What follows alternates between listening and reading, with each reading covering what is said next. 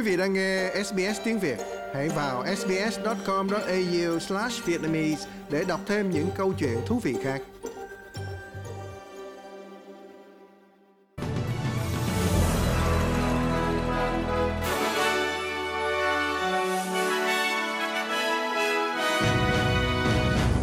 Lê Tâm xin chào quý vị. Bản tin nhanh tiếng Việt hôm nay thứ hai ngày 19 tháng 2 bao gồm các tin chính sau đây.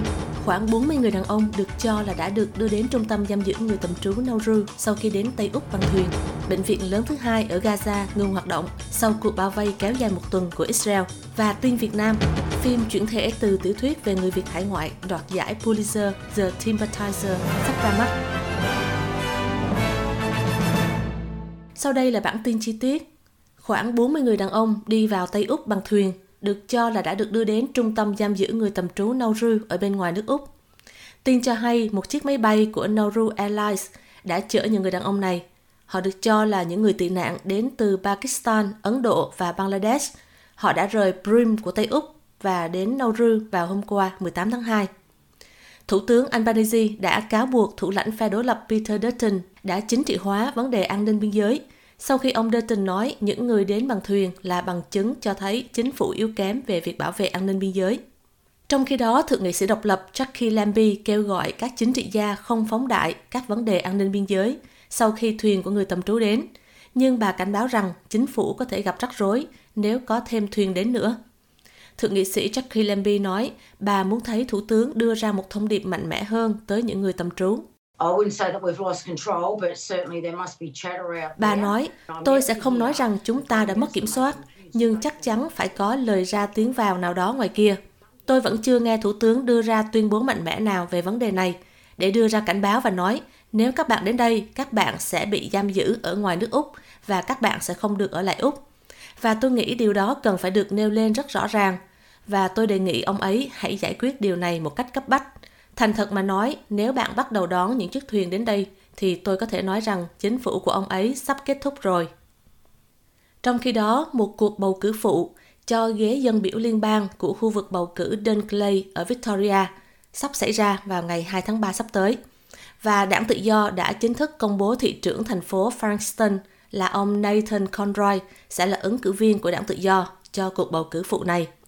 Thủ lãnh phe đối lập Peter Dutton nói cuộc bỏ phiếu ngày 2 tháng 3 sắp tới ở khu vực bầu cử trên Lake sẽ là cuộc trưng cầu dân Ý về những gì mà chính phủ lao động đã làm trong thời gian qua.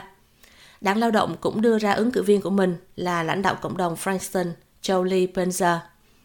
Cuộc bầu cử phụ xảy ra là bởi vì đương kim dân biểu liên bang của khu vực bầu cử Dunley là bà Peter Murphy thuộc phe lao động đã qua đời hồi tháng 12 sau một thời gian dài chiến đấu với bệnh ung thư.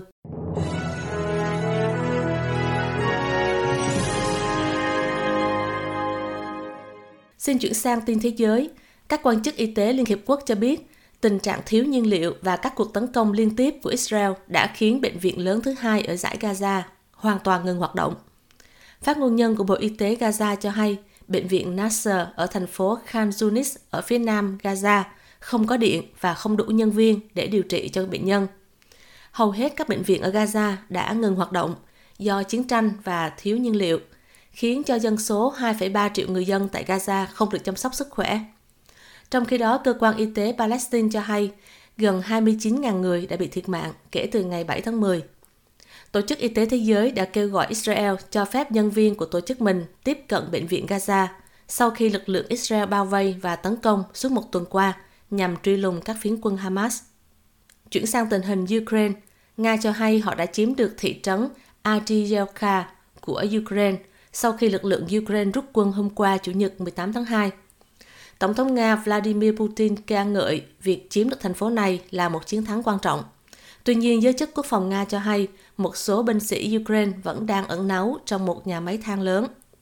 Việc Nga chiếm thành phố này là lợi ích lớn nhất cho Nga kể từ khi chiếm một thành phố khác là Bakhmut vào tháng 5 năm 2023 sự kiện này xảy ra ngay trước mốc thời điểm 2 năm kể từ khi ông Putin phát động cuộc chiến tranh toàn diện bằng cách ra lệnh xâm chiếm Ukraine vào ngày 24 tháng 2 năm 2022.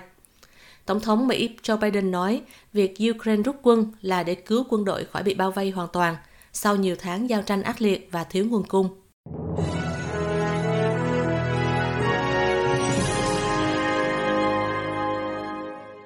Xin chuyển sang tin Việt Nam. Cuộc sống của người Việt hải ngoại là đề tài chính của tiểu thuyết The Sympathizer, tạm dịch Cảm tình viên của nhà văn Mỹ gốc Việt Nguyễn Thanh Việt. Tiểu thuyết đã từng được giải thưởng Pulitzer, nay đã được HBO chuyển thể thành một loạt phim nhiều tập mới cùng tên.